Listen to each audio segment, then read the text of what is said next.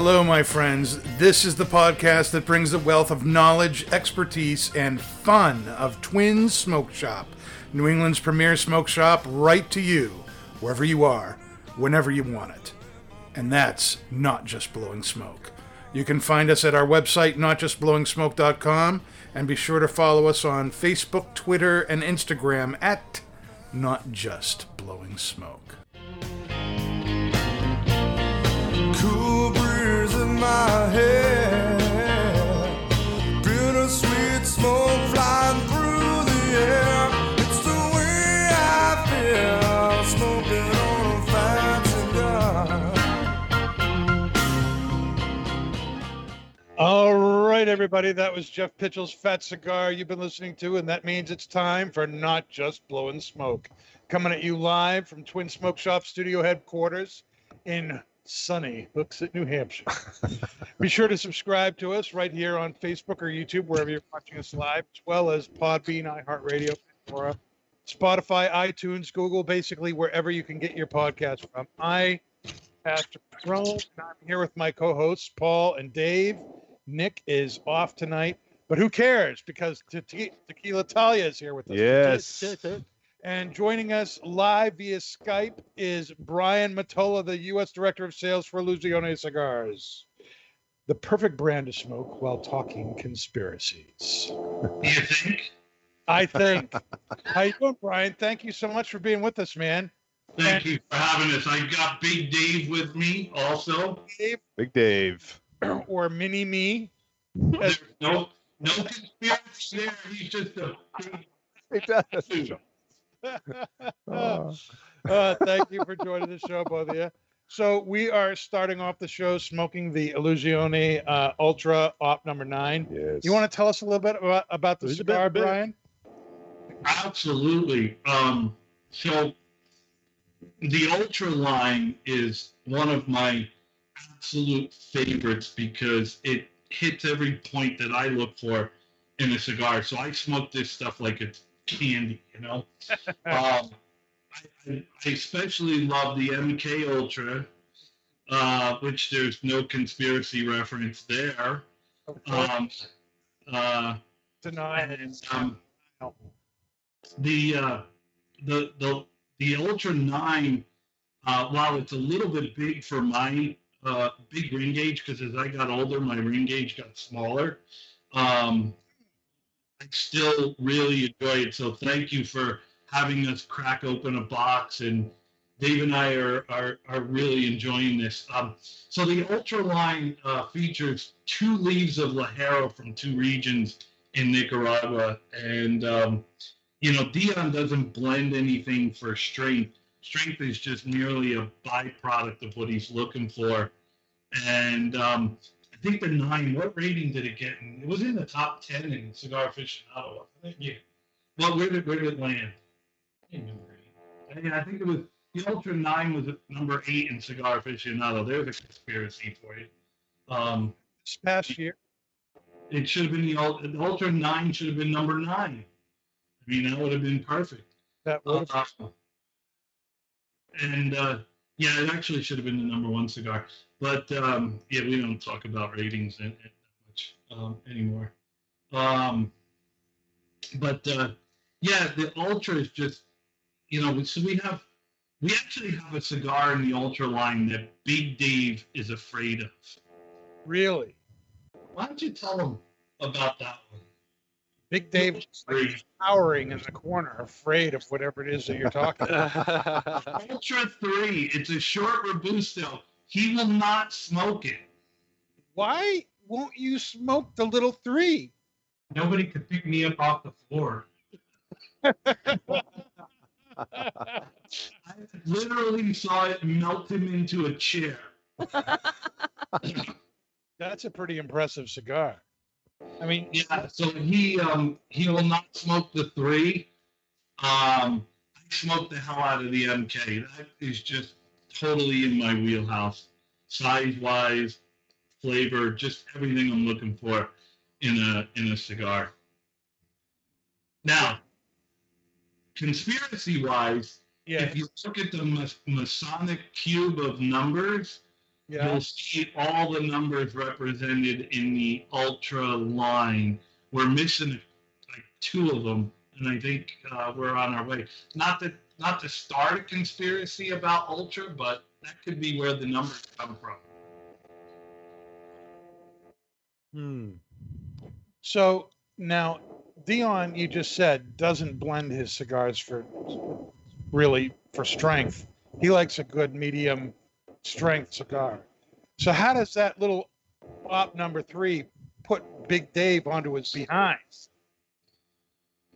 Uh, because he's a, I don't know. Can you say the p word on here? Because um, We're podcasting. Not many people say that to me. he's a giant p word. Wow. You- That stands for palate. That stands for. it knocked the palate on it behind. Yeah. So the ultra line just happened to come out full body because of the uh, the the two the, there's two different Ligeros in the blend, Okay. and you know with Dion, um, it's real interesting to watch him go through the blending process. Both Dave and I have watched him do it, and it usually starts with a tobacco, right, and then he builds the blend around it. Um, in this case, it, it it happened to be these two different Ligeros that when he put them together and then added a few other components to the blend, it just was incredible. So you ended up with a full-bodied uh, cigar, but layered in flavor, right? See, there's different. There's full bodied that's just in your face, nicotine drip, uh, but it lacks the complexity of of a cigar. See, Dion's been able to accomplish, you know, the power side of it, um, but yet layer in fla- flavor profiles that just, you know, black licorice, um, just really is the predominant one in the ultra. I would say, right? Wouldn't you agree? Black licorice, anise, pepper. Yeah, black licorice, anise, pepper. Um, and so nothing happens by accident with Illusione. Everything's by design.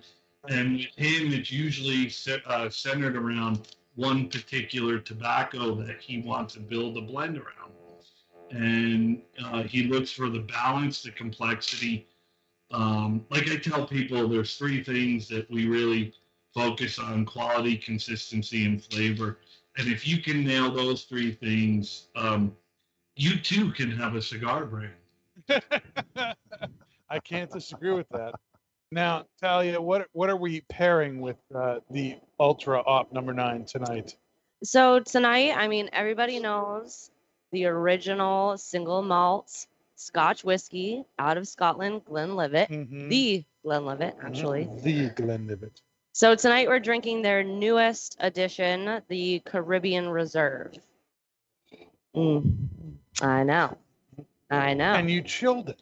I did chill it because with the Caribbean Reserve, what they did was they shipped some rum casks from Jamaica over to Scotland and they finished the whiskey in those casks. Mm. And you can see, well, Yeah. taste how much difference there is. So between just Glenlivet 12 year Scotch whiskey versus the Caribbean Reserve, it's so much sweeter, so much fruitier, Yeah. and it's even just a little bit smoother.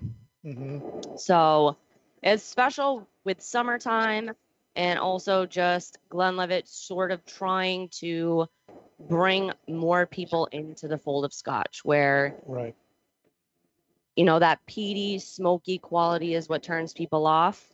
Mhm. The Glenlivet doesn't really have that flavor throughout any of its brands, but Correct. especially with this one, they're trying to get that younger crowd to be like, oh, I like Scotch now, sort of a thing. hmm So that's what we're drinking tonight. Oh yeah, this is really good. Mm. What are you thinking, Paul? Nice fruit uh, right up front. That nice little hit of, of, of some little bit of spice in the back, but incredibly smooth. Very very well balanced. I, li- and I, I'm liking it chill too. Yes, chilling. I I think anything that's a little bit fruitier needs to have that chill to it. Yeah. Not Chilled fruit is necessarily just- ice in it, but that Mhm. chill quality with the fruit flavors kind of makes it a little cleaner to drink. Now, would you get would you get the same type of characteristic if you put like a rock ball in there? Yes, but once that starts to melt, Melts, yeah, so no. I would definitely go with like a sphere, you know, like Yep, one of the ice yep, spheres yep. with this particular whiskey. Um, because once it starts to melt, it becomes a little too mellow. Yep. I mean, for Scotch drinkers. Right. So that's why I chilled it instead of bringing some ice because I thought you, you'd get more of that rich flavor. Yep. This is really nice. Now, Mm. how long does ice really last out there in Nevada? What, two, two minutes?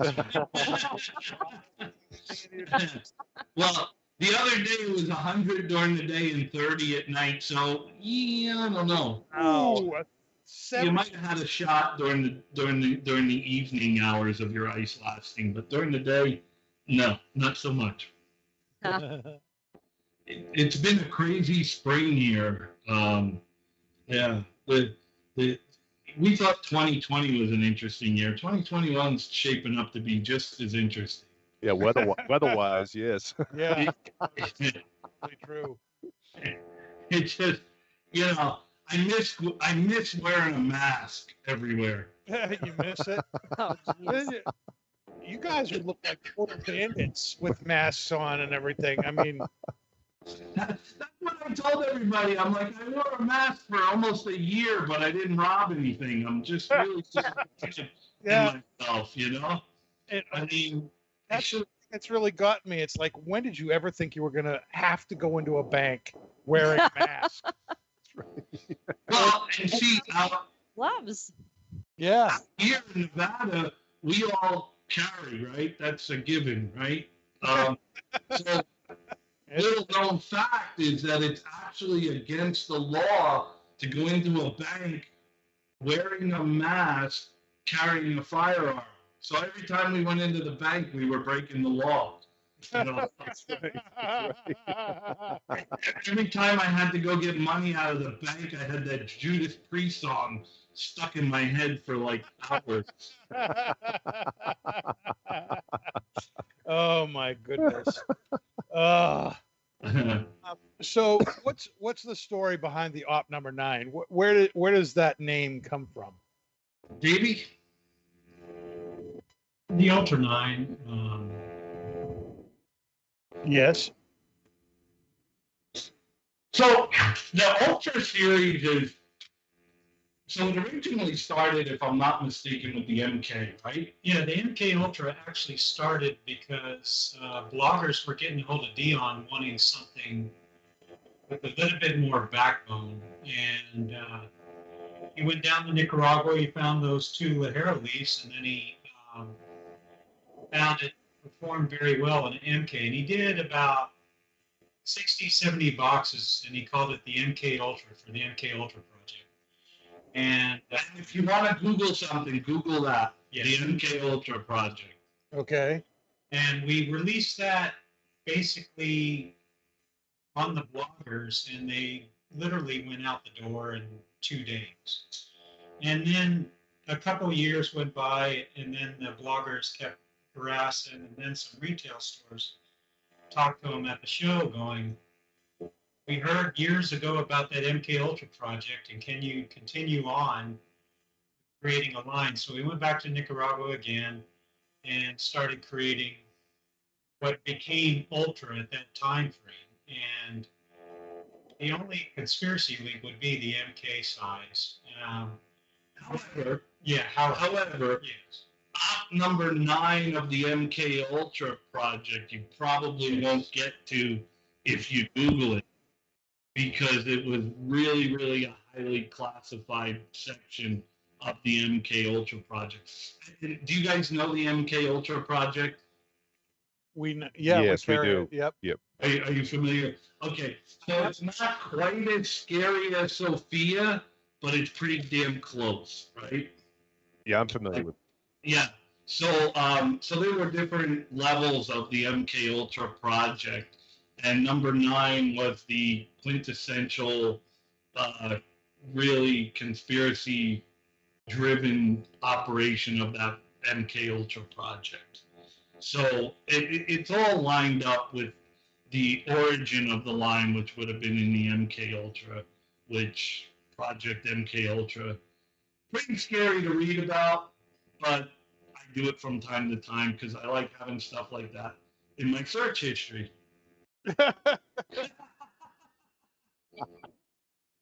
That answers. You- and now that we mentioned Sophia's name, we're all on her list because she hates humans. Yes, she does. apparently she does. Yeah, we were talking about Sophia before the show started. You want to you want to talk a little bit about what Sophia actually is? So Sophia is a robot that um, if you once you flip the switch, I think they did in 2016, she can never be turned off, and she's constantly scanning everything on everybody and everything, and uh, so much so that they they're starting to have uh, conversations about the moral issues behind having such a, a powerful robot. She's a robot. She's kind of not bad looking either. I mean, Or robot? There's 2020. Tucker. yeah. So I'm not quite to the marry a robot yet, but I'm getting close. But like, I've had two failed marriages. If I get married again, I'm gonna make it real clear and apparent right from the beginning. Our wedding song is gonna be "Send lawyers, guns, and money."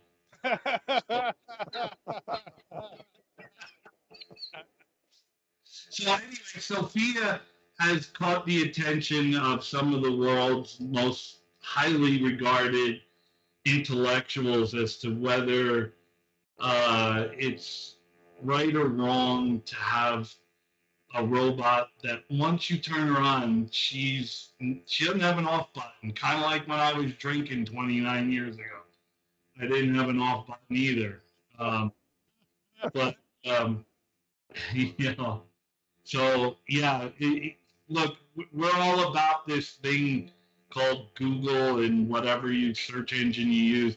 When you Google this stuff, it scares the hell out of you because, you know, first of all, you'll get populated with the weirdest shit from that point forward.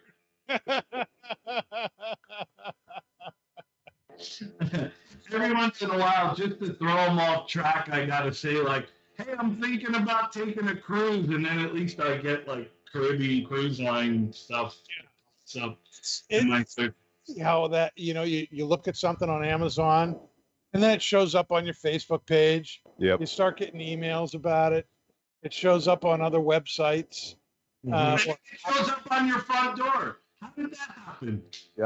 Called Yep. re- it's called redirecting. They uh, met Nicole's a marketing uh, professional, and so she told me about that a long, long time ago. That the moment the, the moment you you search for something, then it starts appearing everywhere else, yeah. and it's uh, totally it's designed to, to to keep you in tune with what you're searching for And everywhere. what's really bad about that is when your daughters start searching for stuff on your profile and then it shows up. Oh, No. Yep. Oh Yeah, God. That's why I create. I had to create total accounts for my kids because I was sick and tired of seeing anime in my feeds. Yeah, anime, you know, weighted bunny blankets. I, I don't need that.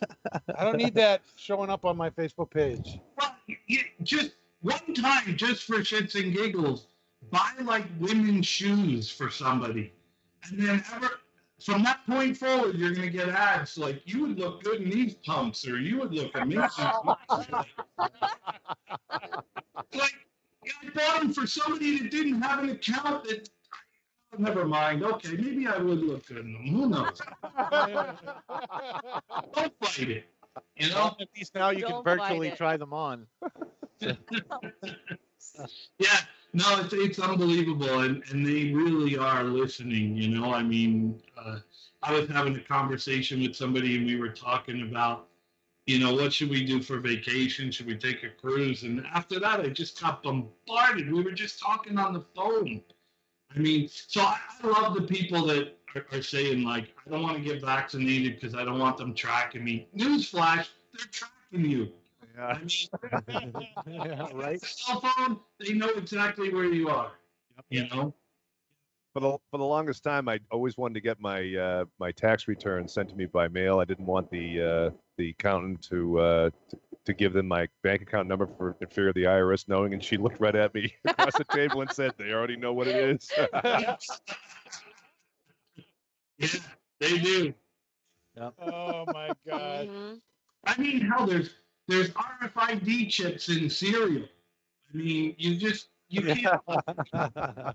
I mean, we, we just have to call um because Europe is going to implement something called track and trace for tobacco.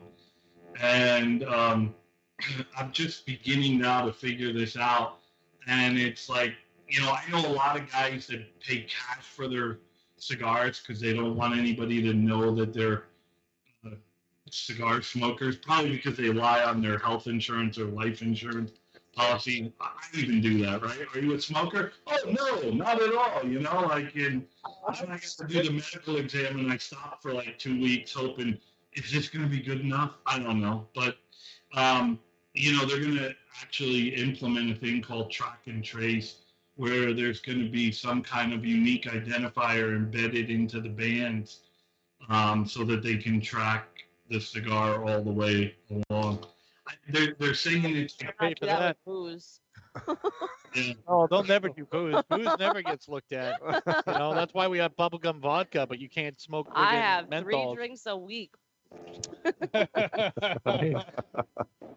again, it's all being done under the guise of we don't want kids tobacco ending up in kids. I mean, how many kids do you know spend freaking eighteen dollars on a cigar? I mean, like None.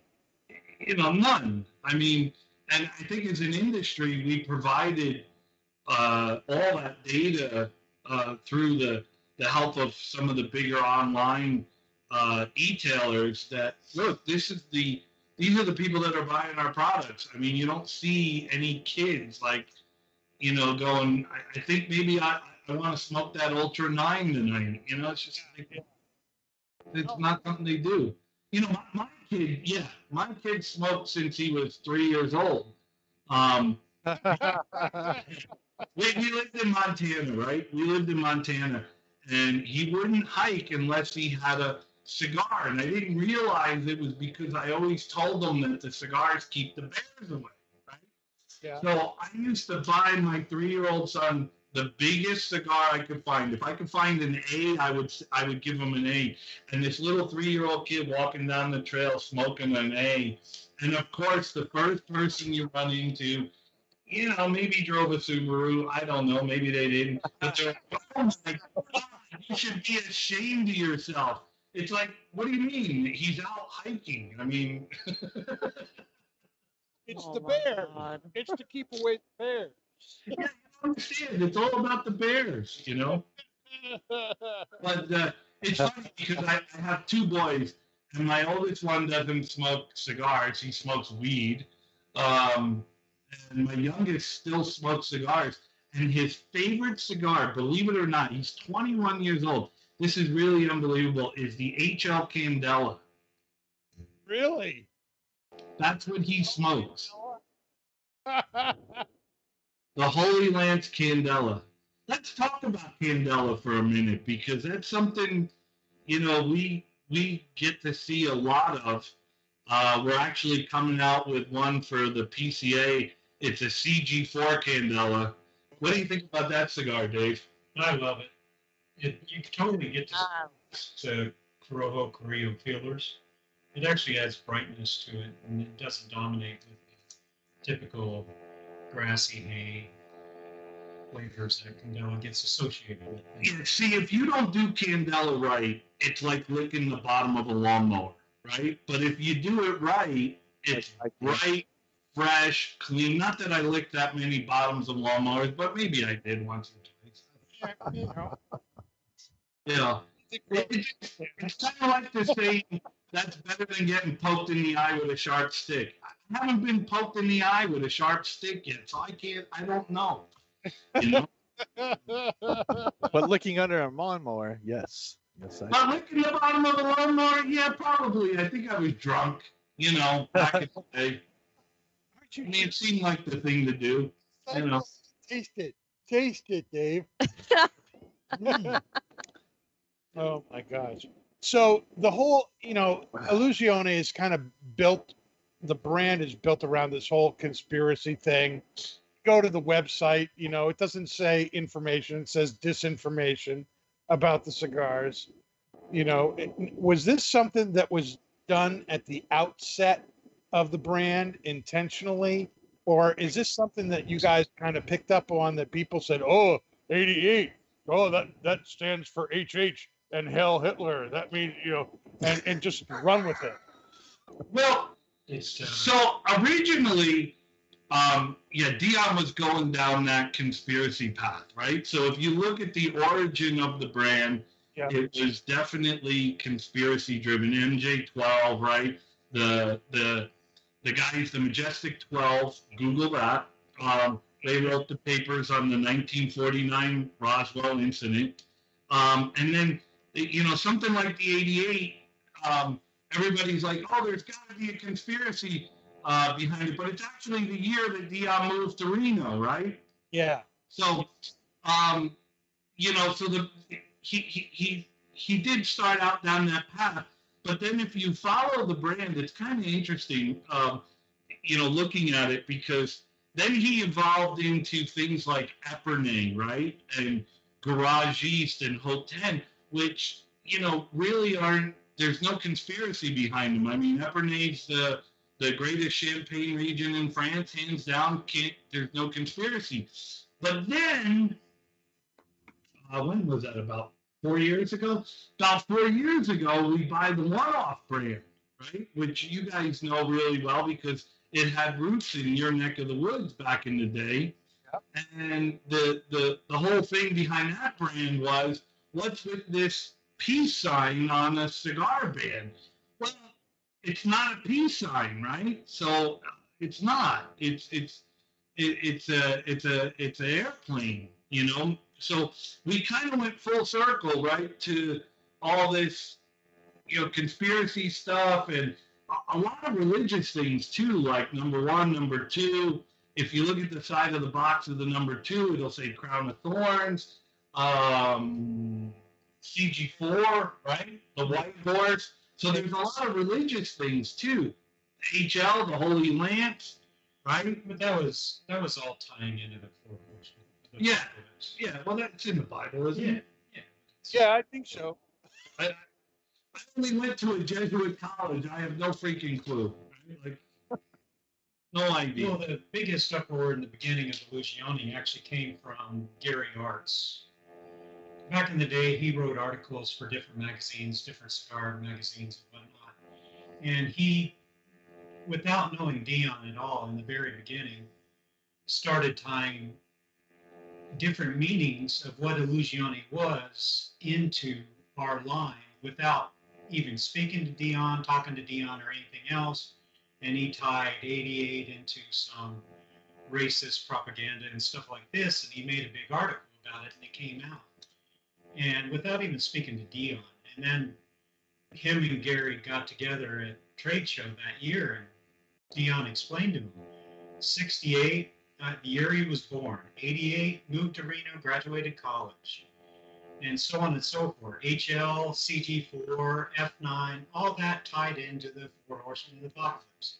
It had nothing to deal with and that big uproar conspiracy type profiling started early on from gary's article gary arts' article So, so it's not that not that Illusione was not into conspiracy, because I've known Dion predating the Illusione's ever existence, and he's always been a conspiracy guy. It wasn't something he wanted to tie into his. It wasn't something that was created after the fact of the cigar line. He's always been a conspiracy guy. He always, to this day, still thrives in that world and reading about it because he believes, you know, you should think definitely outside the box. You should look at all different profiles and all different ways of thinking and not just be set into one style. And so, yeah, Illusione is just a more amplified, more public presence, but conspiracy is him. I mean, it wasn't it wasn't something that was created to sell a cigar. Okay. What what are some of the wilder things you've heard about uh, the supposed meaning behind the names of Illusione cigars? The wildest was Gary Arts' article. Yeah, no, that that's yeah, that's really interesting. You know, and, and like I said, it, I guess it's a real thing, right? It re- really is, and but Really is a racist Nazi? no, I mean, in some worlds it is, but in our world it was the year he moved to Reno. I'm like, you couldn't have moved in '89, right? Like, I mean, that would have been so much easier for us, right? We would have been able to sell it in Germany, right? Can't sell that in Germany. Um, you know, uh, Some tats before he started coming out with his cigar name. so, um, but yeah, that's probably the most bizarre, you know. And then, and then, of course, it didn't help that in the Sons of Anarchy, we were in the cigar shop. There's a box of Epernay in the cigar shop in the Sons of Anarchy, so that doesn't help. That just, you know, fans the fire on shit like that. And you know, but really, I mean, for that for that guy to write that article, he obviously one doesn't know anything about Italians, right? And and history, right? I mean, like, yeah, Italians might have got invaded, but I don't see, I didn't see too many of them joining, right? Like, it really wasn't the thing, right? And so, um, yeah, that's probably the most bizarre. Uh, the, the the other thing was uh, back in, in the early evolution of the of the brand at the trade show, they uh, the message they wanted to convey was don't drink the Kool-Aid, right? So they had Jim Jones on their booth, right? And um, you know, but the message was don't drink the Kool-Aid, which by the way, if you do some research, they didn't really have Kool-Aid in that part of the world. It was an off-brand called Flavor Aid.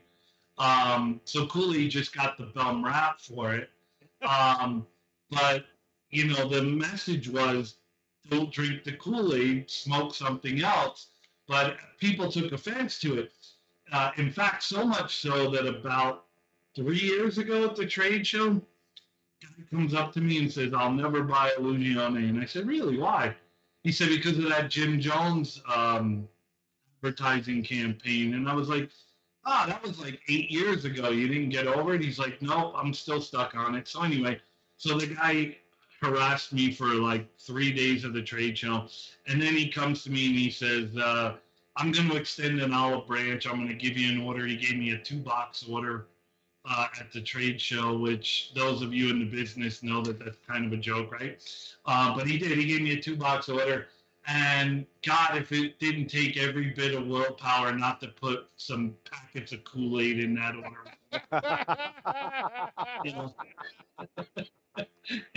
Uh, but we we exercised restraint and didn't put it in there. Um, but it is really funny though how like I love the fact that things aren't what they really appear to be.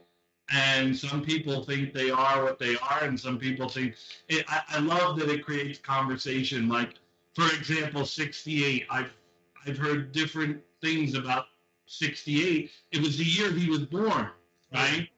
Um, the triple eight, right? Like the triple eight, if in some uh, numerology, if you put it to letters like they do in the 88, but if you do the eight, it actually spells out Jesus. So there's a lot of religious things undertones to our brand as well, which is kind of cool because everybody has us pegged as these conspiracy guys, but yet we have a number two with the crown of thorns. We we have the HL, which is the Holy Lance, but people tend. That's why I love the one-off so much because people were like, we even got an email from a guy who um, ripped us about the peace sign, right, being uh, very offensive, you know, and that he lived during an era when the peace sign and so, you know, I, I wanted to send back an email with, you know, a little bit of cheeky humor, but I didn't. I heard on the side and I said, thank you for your input. It's not a peace sign, it's an airplane, you know, and he wrote back and said, well, I'm really sorry. It looks like a peace sign to me. Actually, uh, I'll tell you the real, what he really wrote was, is he wrote that, um, the peace sign was the equivalent of the swastika, you know? And so I wanted to respond back that like we couldn't get the swastika on the van. Um, good. But I heard on the side of caution, and I said, you know what? Maybe this guy really went through some bad stuff, and it, it's not a it's not a peace sign. It's an airplane, and um, it was good. We took the high road, right? Like I've been doing that a lot lately. That would have What's been a funny like? PS though. PS, we we couldn't fit the swastika on the van. So yeah, it's really funny how people like Garagiste, for example, is another brand that if you translate it literally out of French, it means mechanic, right? Right. But if you research Garagiste in terms of winemaking, you'll see that these are artisan winemakers that make really high level craft wine in their garage, hence, hence the name Garagiste. There's a whole society in France dedicated towards this this art of making wine. So love stuff like that. On the surface, it means mechanic if you translate it literally. Um, you know, if you dig into it a little bit more, you find out what it really is. And that the same thing with the name. People ask me all the time, is it Illusion or is it Illusione? And I say, yeah, it is. You know, so which one is it? You know, I don't know. Pick one. You know, uh, I mean, we're not in as bad shape as Stallone was because I think they have to call it Stallone because they had a problem with uh, some guy. I don't know, little man's complex on his part. So, h- how is the whole controversy thing helped? Well, anytime you get people talking about it, right? And, you know, we're, we're kind of a brand that's dedicated to tobacco, right? That's really what drives our brand. All the other stuff around it at the end of the day is just kind of fun. At the end of the day, the, the only place that a conspiracy doesn't exist is in the tobaccos that Dion uses and his ability to blend, right, is is is incredible. Um, you ask anybody in the industry uh, who has the most exacting palate, and they'll all say it's Dion, and and so that's really what's driven the brand through the years. Um, the rest of the stuff is just fun to talk about, right? Like I love when people say to me, "We need to do a, a, a thing called decoding Dion," right? Well, really not that hard to decode him. He's really simple. The good man loves tobacco.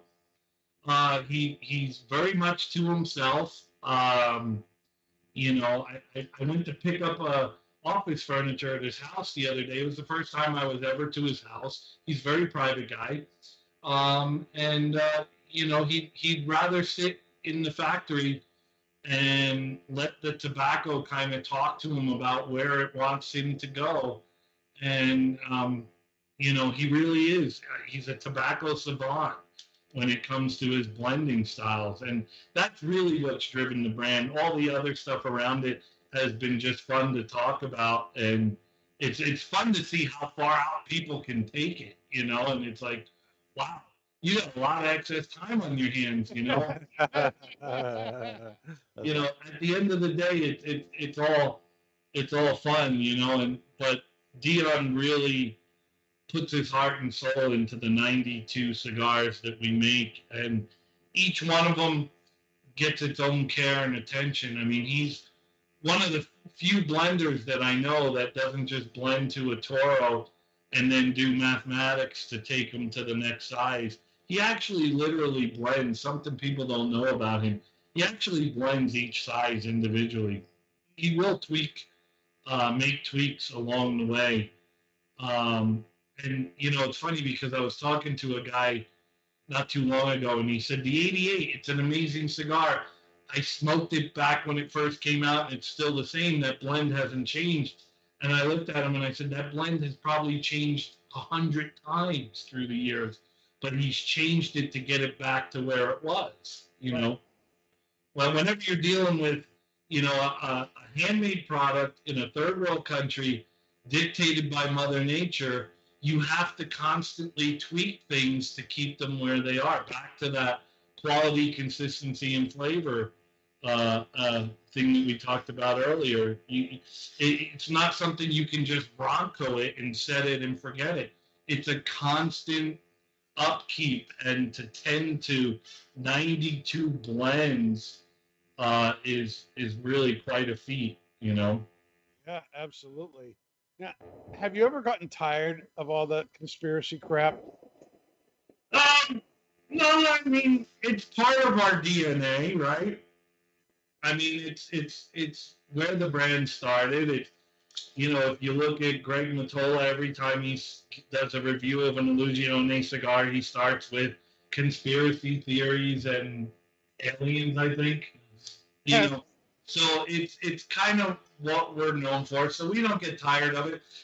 I would, you know, just because I'm a shit pot star, right? I would come out with things like the Element 151 or the, you know, real just fuel the conspiracy theories um, even further. But Dion's a, a more conservative and to the vest, and like you said, if you follow the progression of the brand, it started with the original documents Right. which referred to the redacted documents of 1949.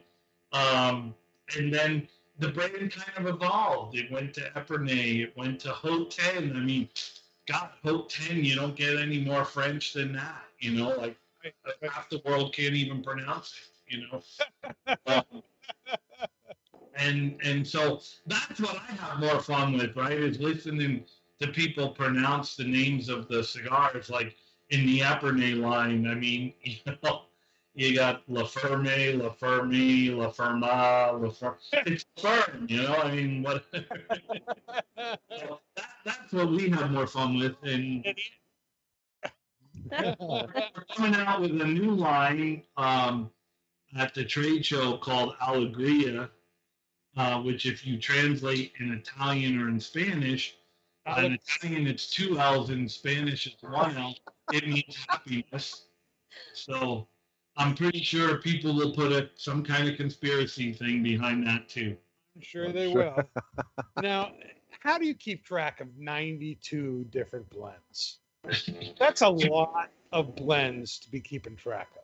How do you how do you keep 92 blends on the table and fresh in cigar shops? Well, it comes from where he spends most of his time, right? So most of Dion's time is spent in Nicaragua, with the exception of last year. It was a really tough year for him because we were having tobacco sent up here to Reno, and it's just not the same when you do that, right? Um, so it comes from his attention to detail and and also his exacting commitment to quality, right? There's no variance when it comes to uh, his cigars. And in fact, we were sitting with one of our retail partners from California, a woman that owns a shop called uh, Morgan Hill um, uh, Cigars. And um, she's smoking a uh, Garagiste, Dion smoking a Garagiste.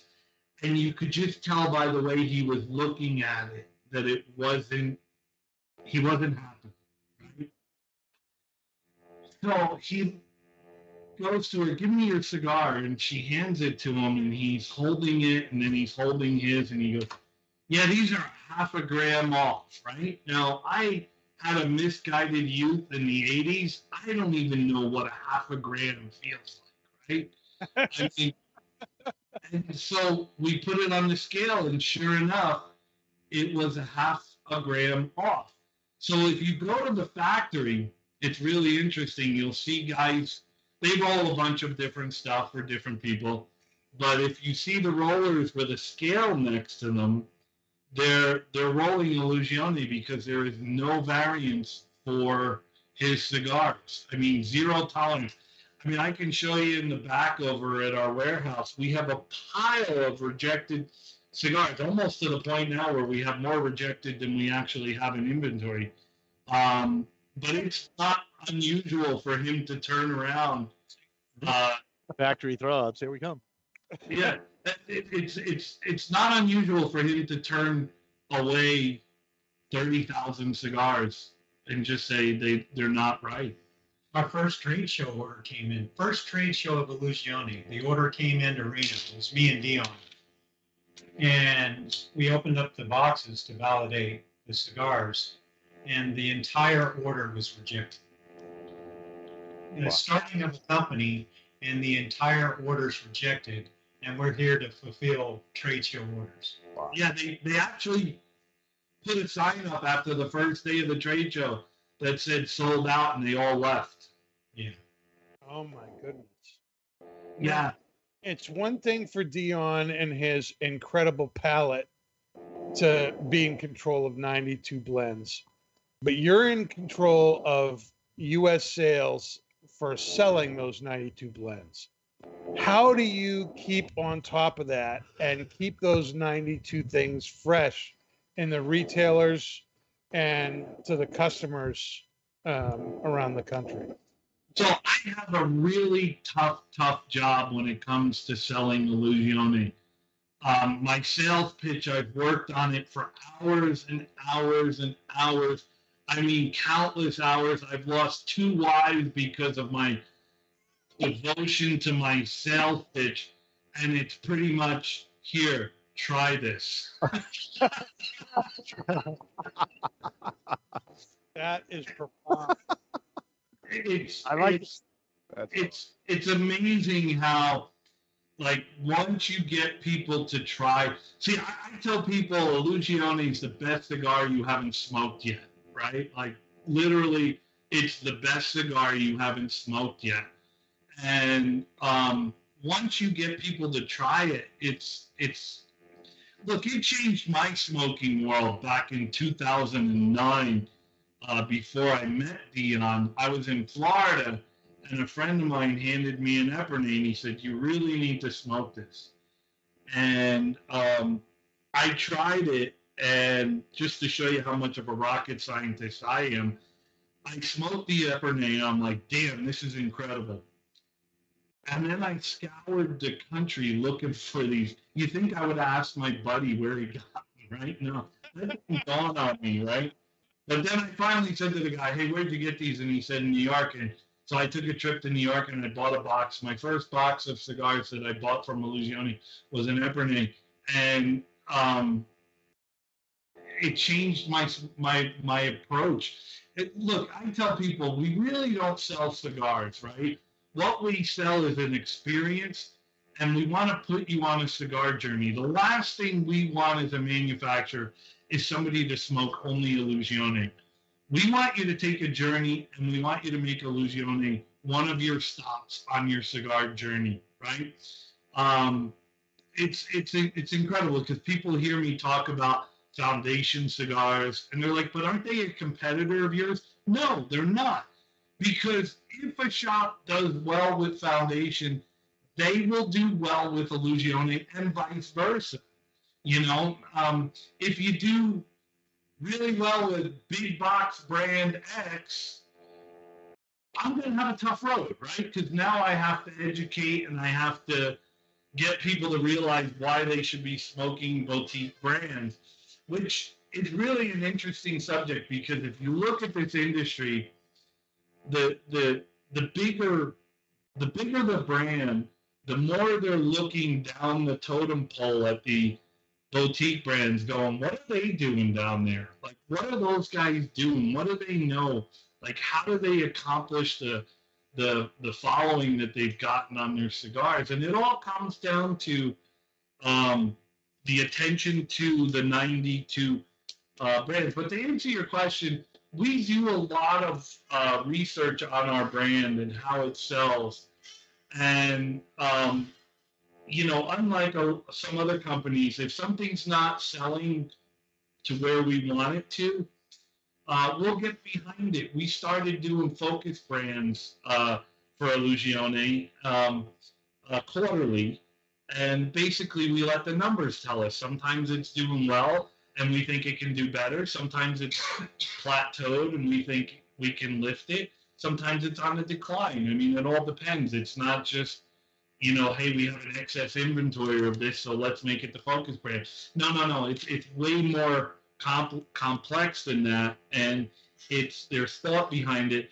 And if you notice our ad campaigns on some of the digital sites that we do ads on, it's dedicated towards those brands that we think are either underperforming or performing really well but can perform better. So that's really where I come in as far as keeping it fresh is how do we keep um, 92 cigars all moving in, in a positive direction?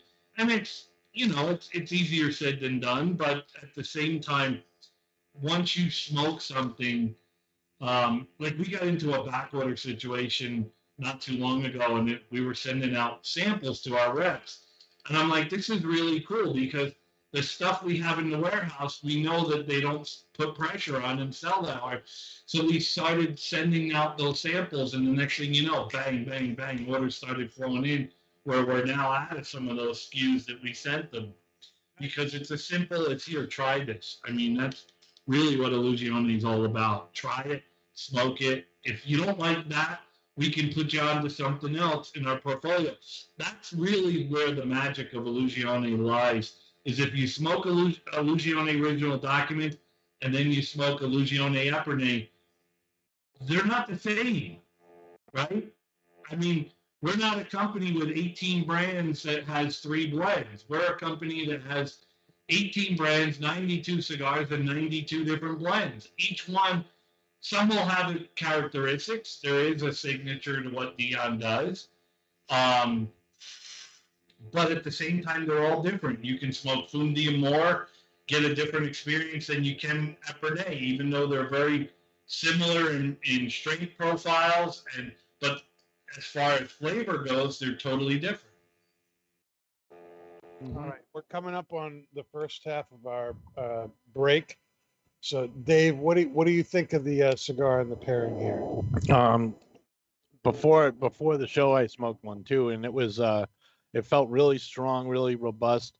A lot of a lot of earth and leather. I was getting some heavy pepper in the retrohale, and now that kind of got toned down with the pairing, and uh, there's like this, this sweetness that's like come up in it, and uh, it's now it's like really creamy Hmm. but uh, same, you know, like earth and leathers and, and spice and stuff like that, but it just toned down a bit. Nice. Paul, what about you? I would have to agree with Dave. I- This is one of my uh, all-time favorite full-body cigars. I'm a, I'm a huge Cigar Privé fan, but this one here uh, amps it up for me. Um, I love the the leather, the spice, the earth from it. The pairing is an absolute complimentary pairing. I love this this uh, this Scotch. Thank you, Talia, for bringing this today. Oh, Um, yes. it it actually helped. it- Just like Dave said, it toned it down. Uh, the pepper is now just a nice smooth spice. Brings out a lot more of the leather, uh, earthy tones. The Mhm. retrohale, however, is beautiful, Oh, yeah. rich spice. Love it. This is a this is an absolutely fantastic cigar and pairing. Talia, how do you think it went with the Scotch? I love Ow. it because ow. Yes. um, as you know, boys, my uh, I want to make sure that they pair perfectly and it doesn't take away from my drink. That's my main thing. Mm-hmm. So this cigar is truthfully and for me personally slightly heavier than I would tend to smoke, but I mean look how much I've smoked of it already. Yeah, No. yeah, Because of this down. scotch. So the scotch is a little sweeter than I would typically drink. Like this isn't mm-hmm. my typical scotch either. So pairing them together has balanced them in such a way that like I'm digging the cigar, I'm loving the mm-hmm. scotch with it. I mean, this is like almost my second glass Yeah. Like it's it's just it makes it harmonious. Mm. Ooh, there's a mm. word. I would have to. Oh. So Dave, so Dave and I are non-drinkers, right? I quit 29 years ago, and uh, we pair things with milkshakes. Oh, I thought you were going to say Kool-Aid. No, not Kool-Aid. Um, um, although I didn't even mention it, um, no, but we pair things with milkshakes. And, um, he and I, uh, like original documents, we pair with a berry milkshake. Uh, we would drive to Idaho to go see a shop, and there was a shop, uh, an, an ice cream shop. They would make huckleberry milkshakes, and we paired it with original documents. It was incredible. Uh, Garagiste, I pair with um, a banana milkshake, Um, it's incredible. So for those non-drinkers out there, there is hope for pairings. You have to get milkshakes at the bar. Well, I don't know if you guys got that, but I taste banana heavy on this. I don't know if you guys get that. I don't really have. But So it's funny that you say banana milkshake because I get banana right off this. I can. Just if you get banana off of that, highly recommend the Garage East cigar with it next time. Okay, perfect. Um, Yep. Give that a shot. And you know the the beautiful thing about being a non-drinker is I've smelled a lot of cocktails in my life. I'm the great sniffer of bourbon. Um, I'm a bourbon sniffer. Um, I'm still I'm still able to catch the nuances, and I think uh, pairing is like wine, right? Drink what you like, eat what you like, and it'll all pair really well together. All right. Well, what do you guys think? Do you guys want to stick around while we smoke pipes and keep talking conspiracies, or do you want to head out? No, we'll stick around. I mean, you got nowhere to go. I got nowhere to go. I just told you I got divorced twice. I got no life. Well, that's good. I still got I still got some questions for you, so that's really good. All right, we're gonna take about a three and a half minute break while we set up for the uh, next half of the show. We'll be right back. Don't go anywhere. Get your pipes out. It's coming. All right, everybody, we're back, and we are now smoking this eight state Burley, uh, which is the latest small batch release from Cornell and Diehl. And uh, let me tell you what it uh, says from the Laudisi website, who distributes uh, Cornell and Diehl. It says Cornell, uh, Cornell and Diehl's tribute to the historic U.S. Burley growing regions, small batch eight state Burley is an elegant and elevated take on the traditional American burley tobacco family, starting with a specially sourced air cured leaf from 2015. This unique mixture is enhanced by choice red and bright Virginia, the same reds used in Carolina Red Flake, as well as a blend of Samsung Socom Katerini Orientals from 2005. you say Samsung? No, Samsung. Samsung, Dave. Not Samsung. everything Okay. is related to the phone. Ah. Okay. Pressed, sliced, and tumbled into an old fashioned ready rub mixture. Eight state burley is extremely well balanced, offering a rich earthiness and sweetness marked by elements of spice, tartness, and even a bit of cream. Mm. Building from a palette of nostalgia, it offers a, it offers a familiar, comforting flavor, one that builds and expands to Expands. challenge preconceptions and set the new standard for burley blends across the board. It's manufactured by Cornell and Diehl and uh, blend type. Yes, it's a burley blend. Hello, and Burley. uh, burley Orientals and Virginia. Uh, there's no flavorings added to this. It Mm. is a ready rubbed cut. Mm, rub And it out. we're continuing. Well, we actually emptied. the Surprise, surprise. Reserve. Ah, I don't like Okay. you boys go thirsty, you know. Thank Oh, you. We appreciate it. you. I'd like to know, Paul, what's what's your initial thoughts on this and the pairing? Well, I haven't got to the pairing yet, but nice fruit, nice spice, floral. I think the Orientals are definitely coming through for me in this one. Mhm. The. Virginia, the florals, just uh, What? just- what? What? Yeah. Carry. The Virginia, the Orientals, Mhm. Mhm. the fruit, the the the uh, nice aromatic notes. It's just this is really good. Mm, Let me, Yeah, uh, let me, a very let me, uh, let me take a good drink of the uh, wonderful Glenlivet here. Talia, I'm I'm Mm. really curious about what you think about how this goes with the Scotch. Well, you guys have introduced me to the pipe tobacco. That's Mhm. true. It's what I do. I'm the Darth Piper. Yes. There's uh not a lot of things, you know. The the only Oh. time I smoked pipe tobacco is with you guys, Mhm. The drink is bringing and out I a lo- enjoy it. Yeah. It's bringing a lot more fruit for me. hmm Mhm. So I'm not surprised. Mm, Dave, nice and about- sweet, nice and easy and smooth, mm. and the fruit flavors really come through. Um, when I when I tried this the other day, I got absolutely zero fruit. Um, so I I honestly think, Paul, that you're getting that from your palate being cleansed with the uh, scotch there. I doubt that, Dave. And then uh, I got it was very woody, very earthy for me, and it had um, a woody, earthy uh, retrohale. And now with the scotch, I'm getting, I'm actually tasting the Virginias for the first time. The Virginias. The Virginias. I love Mhm. my Virginias. Mhm. Mhm. Yes, you do. hmm Um, Brian, how, how did you how did you end up working with Dion? So I ended, up, I ended up in Reno by mistake. I was living in the Caribbean. Why am I not surprised? Why, why would you why would you Whoops, move I'm from in the Reno. Caribbean to Nevada? So I, I was living in the Caribbean and my work visa ran out. I was on a small little island and they told me I had 24 hours to get off the island. And uh, I'll go to Reno. not a whole lot of places to hide a guy like me on a small little island with like less than 5,000 people. Is that where you left your first wife? Uh, no. We're not talking about that. Um, actually, I have five months. Actually, when I pay her today, I'll have four and a half months left to pay her spousal support, and then I'm done.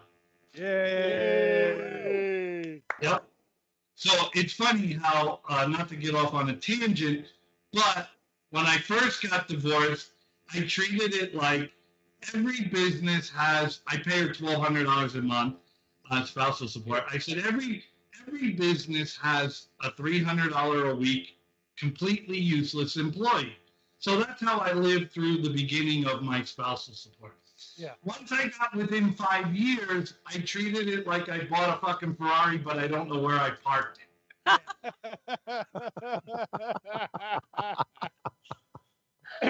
you can buy a Ferrari in the next uh, five months? so I still have a Ferrari for the next five months, and then I'm done. My obligation is over, and um, And then it will show up. uh, no, I- no. well, you know, I paid into it for a while, so somebody's enjoying it. Um, it's just not me.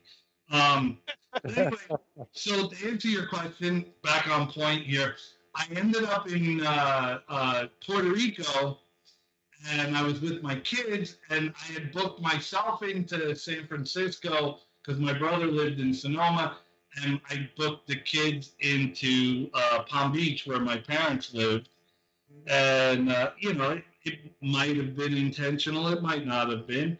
Um, everybody deserves a break. Um, anyway, we ended up living in Incline Village in Nevada, up in Lake Tahoe. Uh, and then I'm affectionately what they call a decliner. I declined down from the lake to Reno. Um, and I met Dion at the shop. And I had through the years, I've known him probably now, what, maybe eight, nine years? Through the years, I had really, really in depth conversations with him about everything, not just tobacco, not just cigars, but just in general. It wasn't until I came to work for him that I realized that was very uncommon for him, that the conversations that I had with him were very rare because the common denominator that I get when I'm out on the road is, yeah, I met Dion once five years ago at the trade show and shook his hand and said hello, and that was it. That seems to be pretty much every Dion sighting encounter that people have. Um, so I, I really feel grateful for the fact that I got to know the man first before I came to work for him, and that's how I ended up uh, working for him. Nice. I have an emotional attachment to cigars. I've been sober for 29 years. Um, absolutely. and if you t- take cigars out of the equation, I doubt very likely whether I get through day one. I really doubt it, you know. So they were my crutch. So it's good that I'm able to give back to an industry that has, you know, helped me stay on the path that I'm on. Good. Awesome.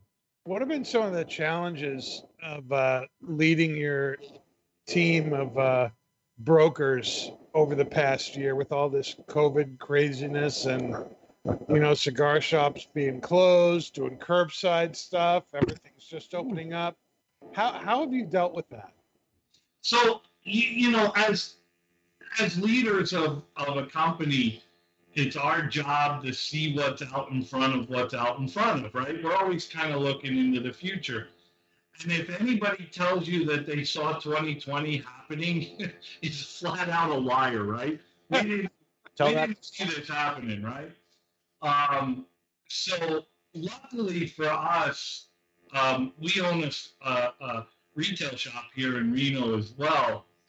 So luckily for us, we had a little bit of insight as to how things were going to go down because literally, like the news has like the end of the world coming.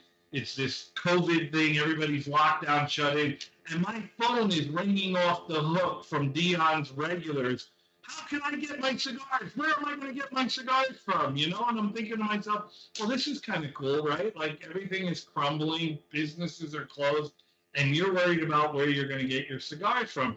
And actually, it gave us a little bit of insight as to what was going to happen, and it helped us stay the course and be a steady hand on the rudder, telling our sales force that look, what's going to happen here is people are going to smoke a whole lot more because one thing they're not going to do is they're not going to be going out anywhere. They're going to be sitting at home. Guys that were one, two cigar a week guys are now two, three a day. Um, and you're going to see this increase of, of, of consumption of cigars That, and that's exactly what happened. So uh, having this the store really helped us get a read into how the the the great pandemic of 2020 was going to play out uh, in the cigar world because like i said my phone was ringing from dion's regulars going well i need cigars and the shop is closed so what we did for a while out of the warehouse is they were coming here buying boxes of illusione and the guys were actually getting pissed at it. It's like, I, I smoke occasionally a Padron. It's like, I don't have Padron in the goddamn warehouse. You know, take take what you're getting and go away. um, and so uh, it, it was real interesting to see, and it gave us some insight as to how this was going to play out. So we knew real early that we were going to go into a cigar boom like we are, and and we were in a boom. Let's face it, that we haven't seen since the '90s.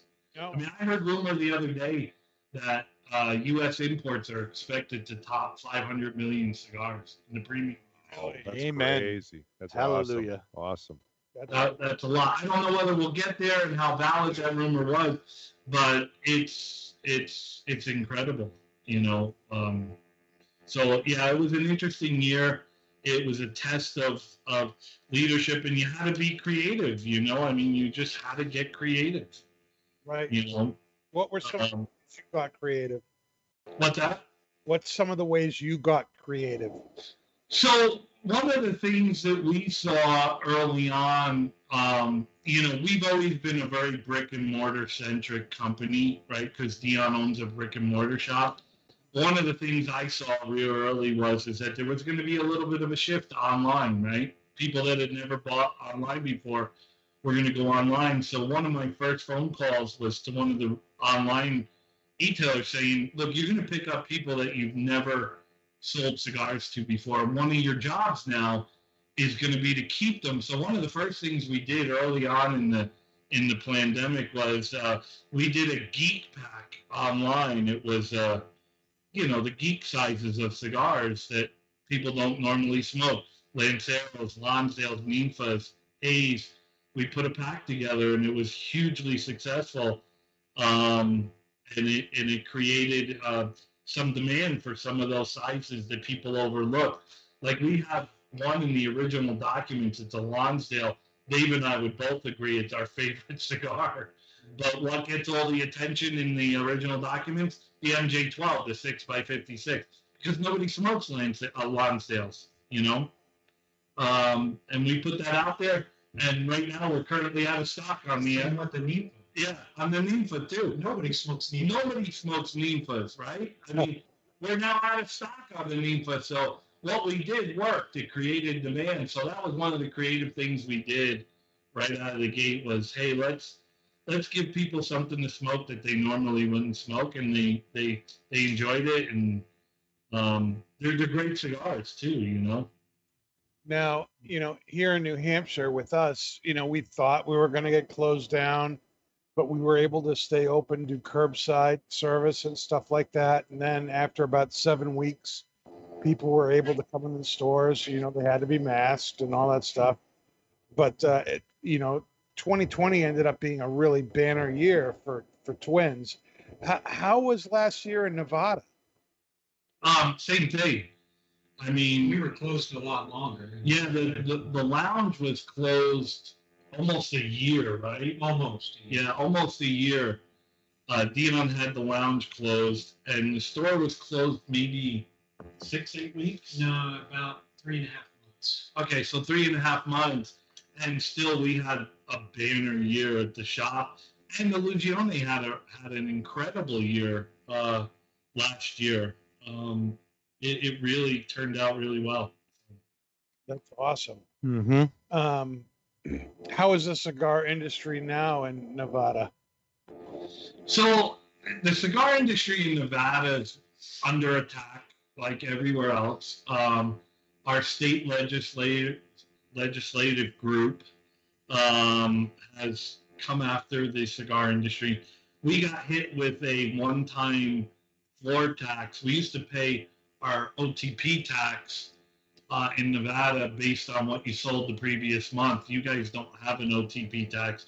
You're one of three states, which is awesome. Um, Yeah. uh, Yeah. Really. and we need to keep you that way because once you go away, it's there's no going back, right? So, Right. Um, about two years ago, the state of Nevada hit all the retail shops with a floor tax of uh, you had to pay on all the inventory in the humidor, and then uh, going forward, you pay the tax when you receive the product, uh, which changed the buying habits of some of the retailers here in Nevada. What we didn't know was that Illusione was going to get caught up in that as well, even though 96.5% of our inventory gets shipped out of the state. Uh, we had to write a, a check to the state for the 30% of the entire value of the inventory in the humidor. Oh, jeez. That's retarded. Yeah, so um, it forced us to open up a foreign trade zone here in Nevada. So now the warehouse, the entire building is a foreign trade zone. And when the state tries to come in, we basically tell them, you're not coming in. Uh, it's a federally regulated building. Customs and Border Patrol are the only ones allowed in the building. And um, it's helped us on several levels because we now do distribution for some other brands. Because by creating the foreign trade zone here in Nevada, we're able to import without the federal excise tax of uh, 41 cents a cigar, roughly 41 cents a cigar. It gets paid after we sell the product. So that's helped us do distribution for other brands as well because that savings is incredible. Yeah, Sweet. Thank you. Uh, Anytime you can stick it to the man, you stick it to the man. so um, I assume since you're already there in the state, you're you're going to the PCA. We're going to the PCA. Um, we've scaled down our booth size um, because we're just tired of the process to get a booth set up there. So we scaled down a little bit. We expect it to be very busy. Um, you know, I, I went to TPE and it was really busy. Uh, we weren't uh, we weren't exhibiting at TPE. I just went down there to explain to our retail partners why we couldn't do a trade show in Mar- in May and then turn around and do a trade show in July. There's just no recovery time to Right. build inventory back. And I went down there. I felt strongly enough about it to go down there and sit with the people that took the trip, retailers from across the country, and explain to them that we just can't feasibly support two trade shows within a two and two and a half month span. It just Sure. doesn't. Right. Sure. Um, you know, so how, how many cigars does Illusione make in any given year? So we're still under a 1000000 Mm-hmm. um, right right around a million uh, or under.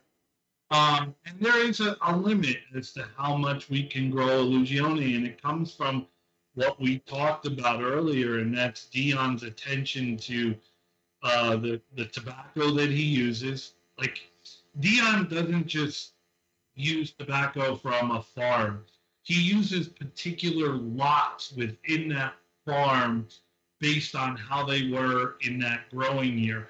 And that puts a cap on how many cigars you can make, right? Because he just doesn't put anything into a cigar, put a band on it, and go, yeah, that'll do, right? Like the scrutiny that our product falls under is so intense that there is a limit to what we can do as far as growth of the brand.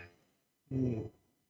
Yeah, a million cigars. That I mean, that's not really all that much in ter- terms of uh, No, I know No, no, it's not. You know, and I, I think, you know, we'll get we'll get to a million and a half, two million before long, but that's probably the top end of it because of the quality that is demanded from one from the rollers, right? Like I said, they weigh everything. Right. There's no variance on that. Uh, even down to how they put the binder on the cigars Mm. is paid attention to. Uh, Dion doesn't like the binder to overlap in the cigars. He likes it to kind of candy cane up the cigar where it just touches, it doesn't overlap. Mm. Um, you know, I've seen him cut open cigars and be like, look, the binder wraps around this two and a half, three times. This is no good. So when you when you have that quality level of quality you expect from your products, um, it does hamper the ability to mass produce beyond that boutique artisan level, which I don't think a brand like Illusione should ever do because that's really what made us who we are. Mm. Um, so, what are your plans for the PCA this year?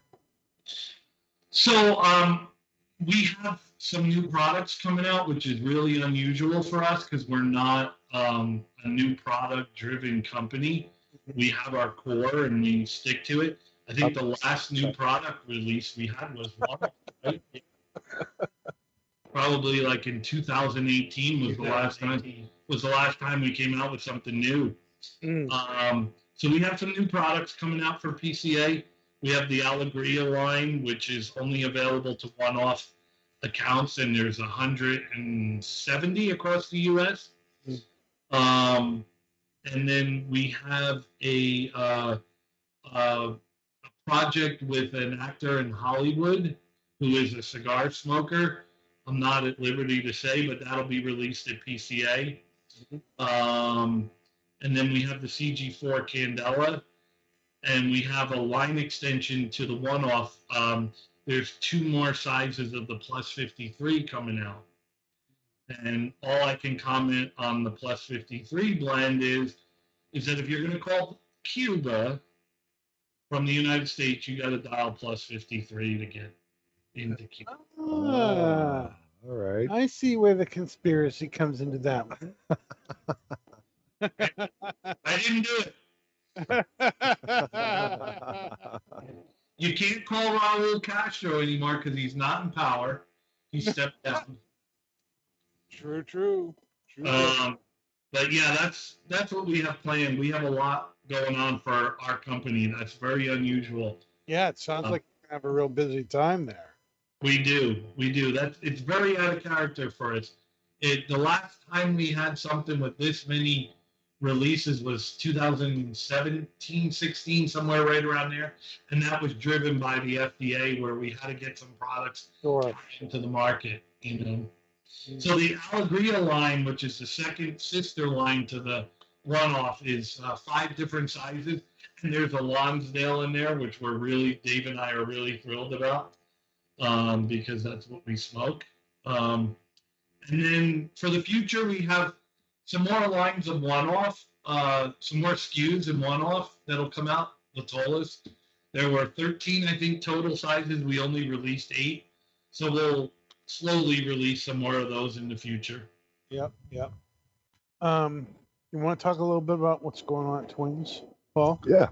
so for the next, uh, well, actually, for the next month and a half, up until Murder. July 24th, we have the 724 month and a half. Really, it's usually month- so the 724 month is July, and so this year, Kurt decided to extend it from June 1st through July 24th. So anyone who comes in and buys a box of 724, you'll be entered in for the grand prize drawing, which will be pulled by Kurt himself on July 24th. Get Four- it? Seven twenty-four. Yes, On seven twenty-four. which will also be a big party at Londonderry. Subtle. Uh, so if you buy a box, you get an entry uh, for the grand prize drawing of a, uh, a big uh, t- uh, humidor, Cabinet. humidor. cabinet, hu- cabinet humidor, three boxes of your choice of any 724 boxes, Mhm. three 724 uh, liquors, which is the uh, uh, was it The the Corazon. Cor- Corazon, the Old Forester, and the 724 Jack single back Jack Daniels. A $3,500 18 karat gold DuPont lighter, which is just absolutely beautiful. It's gorgeous. Gorgeous. And the whole prize is worth approximately $5,000. Ping. Wow. Paying. Yep. So for one box, you get one entry. For two boxes, you get five entries. And for three boxes, you get 10 entries. Can Count rep me in. say it? Uh, I don't know. You might have to buy it and find out. I think so. Yeah, I don't, I don't know. You might have to buy a box and find out. They tell you. I might. I might. So if uh, if you haven't come down and taken advantage of that, please do. Uh, we'll help you out with that, and uh, that's about it. Mhm. Hmm. That's what's going on. what's going And I- on. I know at the bar on Sundays and Mondays now, there's doing uh five dollar local beer drafts and Yep. a fifteen dollar special pairing with a seven twenty four cigar and uh, um, uh, seven twenty four spirit. That's an amazing thing. Mm-hmm. And I know tomorrow we're doing a um, I, it's it's it's it's stupid to talk about it on the podcast because people are going to be talking about this podcast for months. But uh, tomorrow, but we're going to talk about it anyways. We got Erik Stokkebye coming to the store from fourth generation tobacconist. He's one of the biggest names in the pipe world. So what's the date so people know? It's Yes. June twelfth. Yes, June 12th. June 12th from 12 to 4. Erik Stokkebye is going to be at the store. We're having a big sale on all of his pipes and, and tobaccos and accessories. It's going to be awesome. And just in time for Father's Day, too. It's gonna be Yes. Yes. It's going to be a great time. I'm really looking forward to that. Mm, I'm looking yeah. forward to tomorrow morning. Um, but that's a little bit about what's going on at Twins. Um, Dave, what are, you, what are you thinking about this pipe tobacco right now? Are you liking it any more than you did the first time? I'm liking it with the pairing a lot. Yeah, because I didn't get it. I didn't get. I didn't hit any of the Virginias before. To me, it was really Well, woody. it's a burley really blend, earthy. Dave. And I It's a know burley it was, a, blend. it was a burley You're not blend. supposed to be getting Virginia. You're I know. supposed I, burley. I got in the wood and everything, and I was on the fence about whether or not I, it, it fit my wheelhouse or not because I'm a very Virginia person, Mhm. and you know, um, I know that if I ever drink Scotch, I'm going to be smoking eight state burley because it's freaking amazing. And you and you and you will drink Scotch, Dave. Just Glenlivet, Guaranteed. honey. After just tonight. After tonight, you will get guarantee you'll be drinking Scotch. Even before tonight, Glenlivet was my favorite scotch. Mhm. Glenlivet 12 The is my favorite. Glenlivet. My favorite Yep. scotch. The Poor Pastor Padron can't afford a lot of the Glenlivet, but when he does, he goes and gets a Glenlivet. There you go. You don't Uh, always other drink than that, It's basically I'm, I'm like do. with Brian. I'm drinking drinking coffee or some Slurpee or something. You know. What do you think, Paul? I, well, first of all, I think this is a fantastic Scotch, and actually, I'm going to have to go out and buy It's myself. a bottle. fantastic. Thank you, Dave. This this is I'm going to have to go out have to go out and buy a bottle because I guarantee you that if I have Nicole try this, she will like this just from the Mhm. fruit Oh, yeah. portion alone. She will absolutely like this one. Mm-hmm. What do you think of the tobacco? Oh yeah, What the tobacco is, is. I think I'm now I'm picking up a lot more. Now I'm picking up a lot more of the woody notes. Uh, the woody, earthy. Um, still getting a little bit more of that. Getting a little woody. I'm not touching that one, Dave. There's no conspiracy with that one. no, I, I, I am. I'm actually picking a lot more of that wood tones. Uh, the, the the fruit is definitely with me. Uh, has been from the, fruit beginning, is with you. and uh, it's not. Oh, it, it's- it's it has has not subsided at all, but it's uh, toned down a little bit, but it's still there, and uh, I think it's a fantastic pairing uh, together. So Talia, do you agree? Is it is this a fantastic pairing with? your, I do. scotch? Like I said, this is a little. That's great. with the uh, Caribbean being a little bit sweet for my taste, like I said. Um, I love it, of course, and I love it even more with the pipe. It Mm. gives me those spicy, like palate notes, like that spice on my tongue that I'm missing From, from, the the Scotch. Yeah. Because with the Caribbean Reserve, you're trying to get those people that aren't really Scotch drinkers, aren't really whiskey drinkers, people who want to, to get a little bit more fruitiness with their their whiskey. And This I'm not fruity. necessarily like that. You you know me, I like my spicy Irishes personally. Yeah. so with the Even cigar before Greek, I like the spicy Irish. spicy. I like the spicy. Mm. Oh, the Greeks. Mhm. Granted, the Greeks we got we got good Lamb. food, but our oh, God, our liquors are are a little something to be desired. So so smoking the cigar and the pipe with this has made me appreciate it even more than I did before. Oh, good. Good. Um, Paul, did you have any kind of conspiracy things that you wanted to talk? Well, I want to tell, ask Brian and uh, Big Dave there. Uh, did you ever? Now that's what I was waiting for all night, Dave. His intro. He needed his intro. I, I want to ask you. Do you know anything about the uh, conspiracy about the Denver airport? Yeah, it's um, it's built on Indian uh, burial ground, and don't don't be in there after like dark Don't be in there after dark. Why is that? because all sorts of shit will start popping. You'll see. you got crazy people running around in lizard suits. Yeah, so I, I actually lived on an Indian reservation for four years. I have an Indian name, um, and uh, Big like, when I'm in the uh, Denver airport, weird shit happens to me. So uh, it's all true. Everything they say about the Denver airport So is the true. The fact that it not only is it the largest, but I know there's controversy and conspiracy about the the, the cost overrun, about two billion dollars, the year long extension it took to build. The fact that, uh, from what I've read, is that uh, there's deep underground military tunnels and bases underneath that, and that uh, it's also littered with artwork that is strangely weird. Yes, Uh, it not is not weird. one is more weirder than the what they call Blucifer, the Yep. Mustang that is Yep. out in front with the red eyes, and, and the and the fact that it's got a uh, Freemason symbol uh, indicating that on the on the plaque that says the New World Commission Airport or a Airport piece Commission, of it excuse me, fell off and killed. Uh, and and the and the fact that it, the piece of the uh, the actual uh, uh, Mustang killed the actual artist who created it.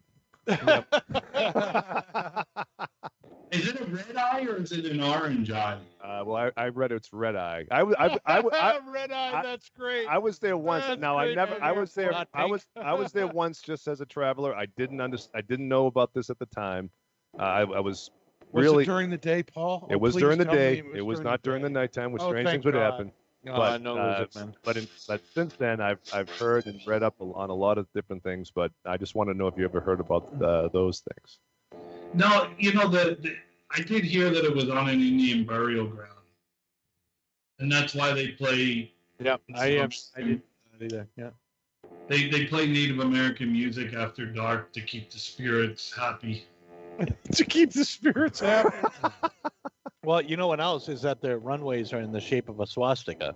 Yeah. You know, I- I and heard then they, too. they they comment. I was reading the uh, the comment on that, and they said it was just because of the crosswinds, Yep. so that they have an opportune place to take off and land depending on where the wind's coming from, which makes sense. But still, it looks like it's swastika, which is kind of funny. So it has nothing to do with the Illusion on the 88.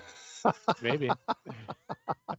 It was the year Dion moved to Reno. I know, I know. I got I got it on when I when I uh, was at another shop and on another podcast. I I got into a big debate with uh, another podcaster who was sure that all this stuff had to do with Hitler and everything.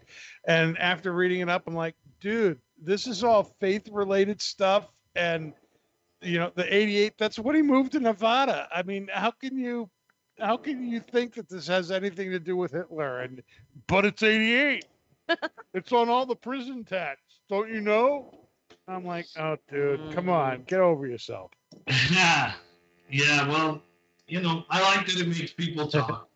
And- Coincidence? I think not.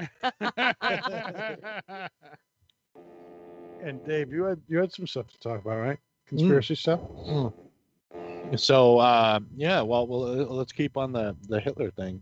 why so, not yeah. Why not? So uh, they never found Hitler's body, and they thought they did because the Russians, uh, uh, 20, 23 years after after the you know Hitler, they uh, they After said that they announced that they had his body, and then in the 80s, they uh, um, um, the Americans because this was written by like not an American apparently, uh, the Americans uh, went and did a DNA test, and they scientifically proved that it was not Hitler and it was n- in no relation to his family whatsoever. So now nobody he- knows didn't he come to new york where city Hitler was.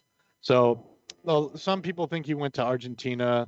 Other people think that they uh, that he built a uh, bunker in Antarctica. I heard uh, that too. And, uh, that the entire like the relic of the the Nazi way of life is living large in a bunker in Antarctica. So they have everything they need apparently, and uh, but they found in um, oh what what what's the name of the where's Arnold Schwarzenegger from? Austria. Oh, Austria. Austria. In Austria, they found they found tunnels. I'm Um, sad I know that. you knew that right off the top of your head and they Oh, found tunnels that are Austria. just Arnold's from Austria. that are like you Just know 'cause of 16 Predator, miles okay, long. rules. and that was apparently a precursor to what they were planning to do in the in the Antarctic. Yeah. So What was a precursor to what they were doing in Antarctic? the uh the the Predator? underground yes the underground yes the underground tunnels that they found in Austria. Yes don't you know? So um so yeah so apparently Hitler's uh you know probably dead by now but was uh Well, escorted away.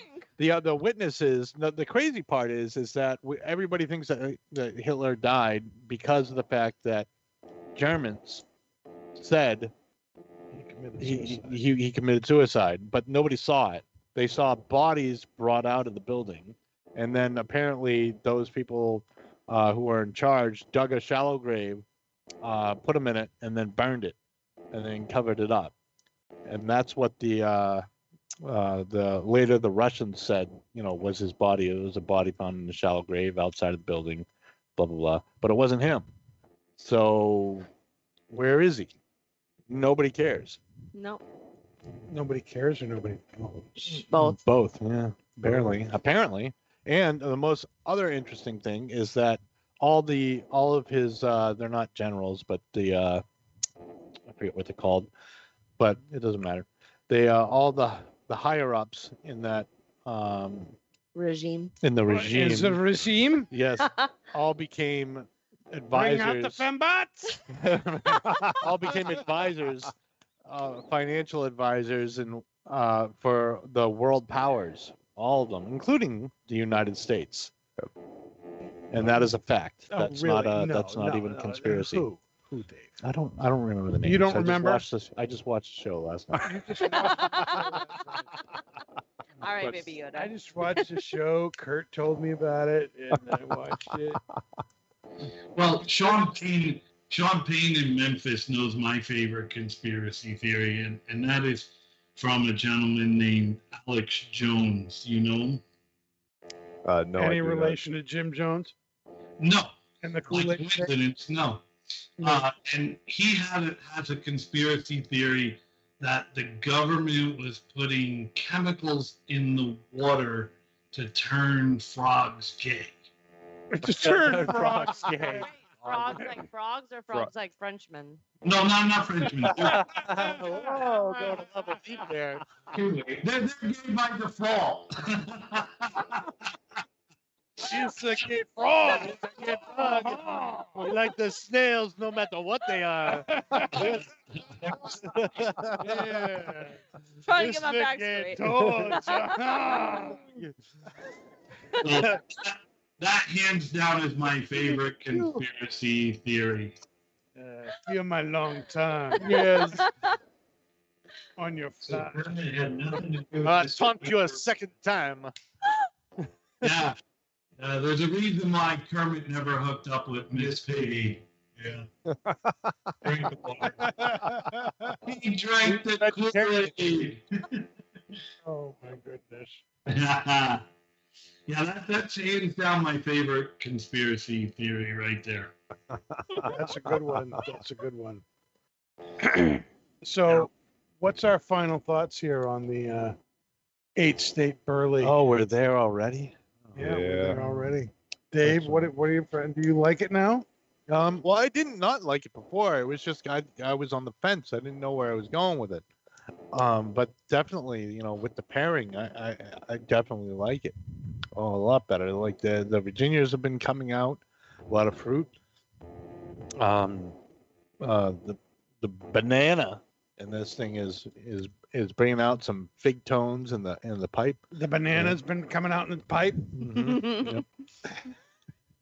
blossoming, and uh, That's that's just gross, Dave. the woods are in the background. Mm.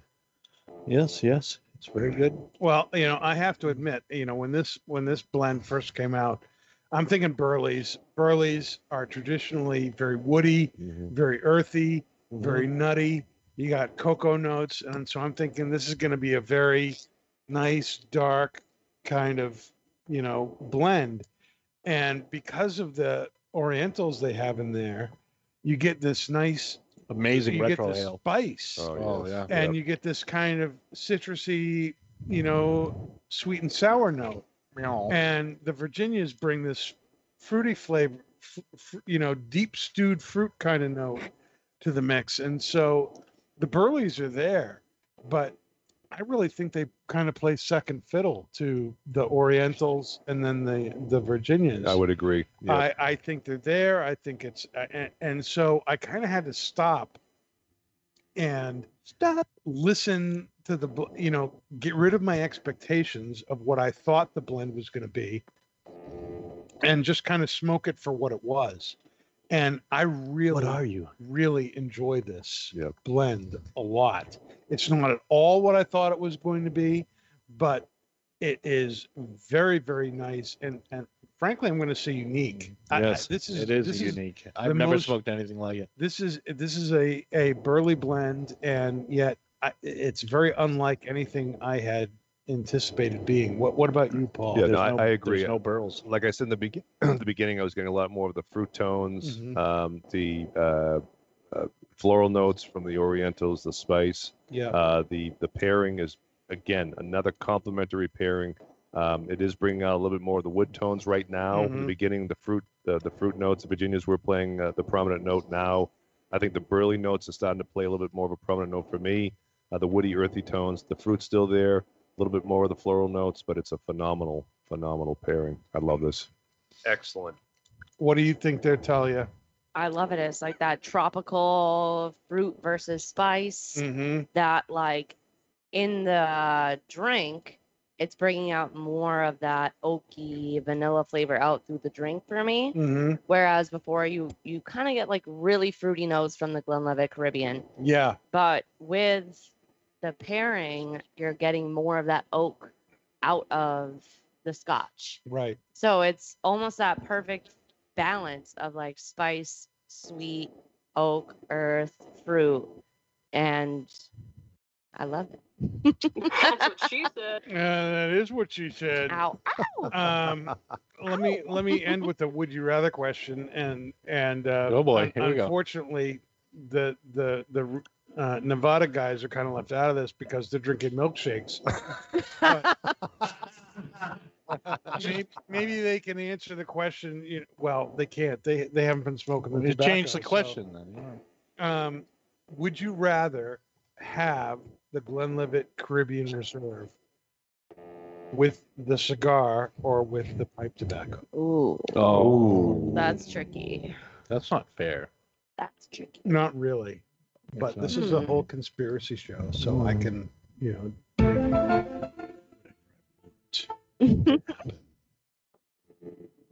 I'm gonna say pipe. You're gonna say pipe. What would you say, Paul? Oh God, now Put him on the can I put it? Can I say a tie? Yeah, you can say tie. I'm gonna say I'm gonna say I like it both with the cigar and the pipe evenly That sounds like a conspiracy. because no to me. because each well okay Dave because I think it brought out the show's rigged.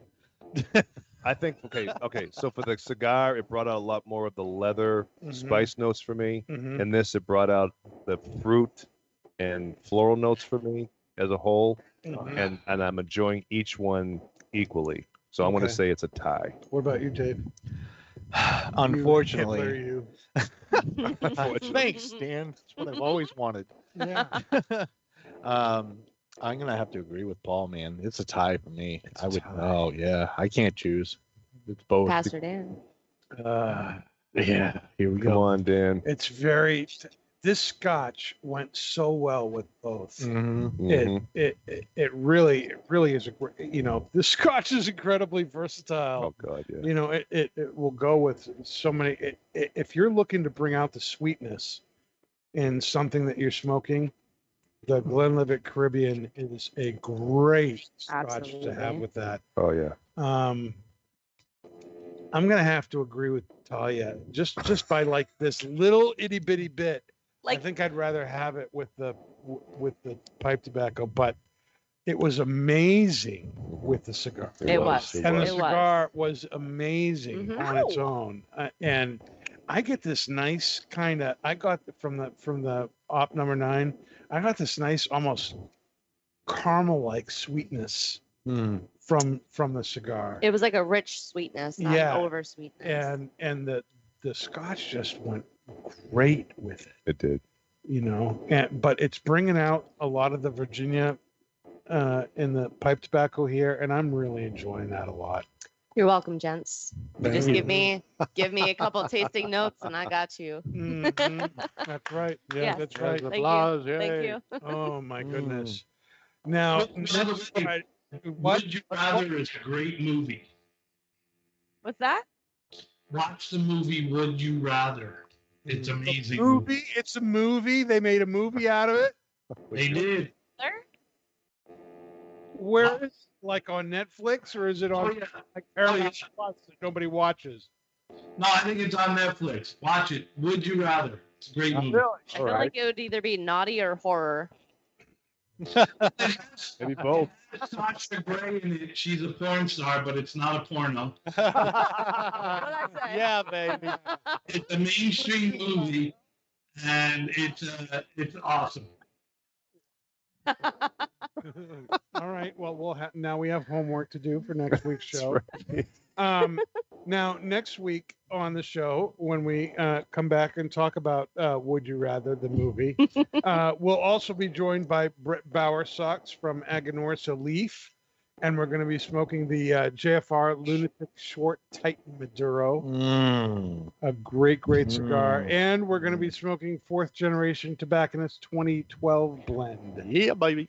which is going to be great in and of itself, especially after seeing Erik uh, Stokkebye, who owns Fourth Generation Tobacconist. this Tomorrow. weekend. It's going to be a fantastic time. Brian and Big Dave, thank you for being with us thanks tonight. This guys was This fun. has been Virtual phenomenal. hugs. this has been phenomenal Thank, thank, you so you much for being, for on, the being show. on the show Thanks for taking Yeah. all the time to be with us and hanging with us to smoke pipes, even though you're not smoking pipes. Well, thank you for having us. It was a pleasure to spend the Friday evening with you, and uh, we appreciate it very much. All right. Thanks, guys. We'll be back next week right here on Facebook, YouTube, wherever you're watching. And if you're not watching live, you can catch us anywhere you get your podcast from the following Monday. We'll see you next week. Bye bye, everybody. And that's not just blowing smoke. Thanks, No. everyone. You've been listening to Not Just Blowing Smoke, the podcast that brings the wealth of knowledge, expertise, and fun of Twins Smoke Shop, New England's premier smoke shop, right to you, wherever you are, whenever you want it. You can find us at our website, notjustblowingsmoke.com, and keep in touch with us on Facebook, YouTube, Twitter, and Instagram at Not Just Blowing Smoke. Thanks for listening, everybody. And that is Not Just Blowing Smoke. Rolling with the top down, smoking on a fat cigar.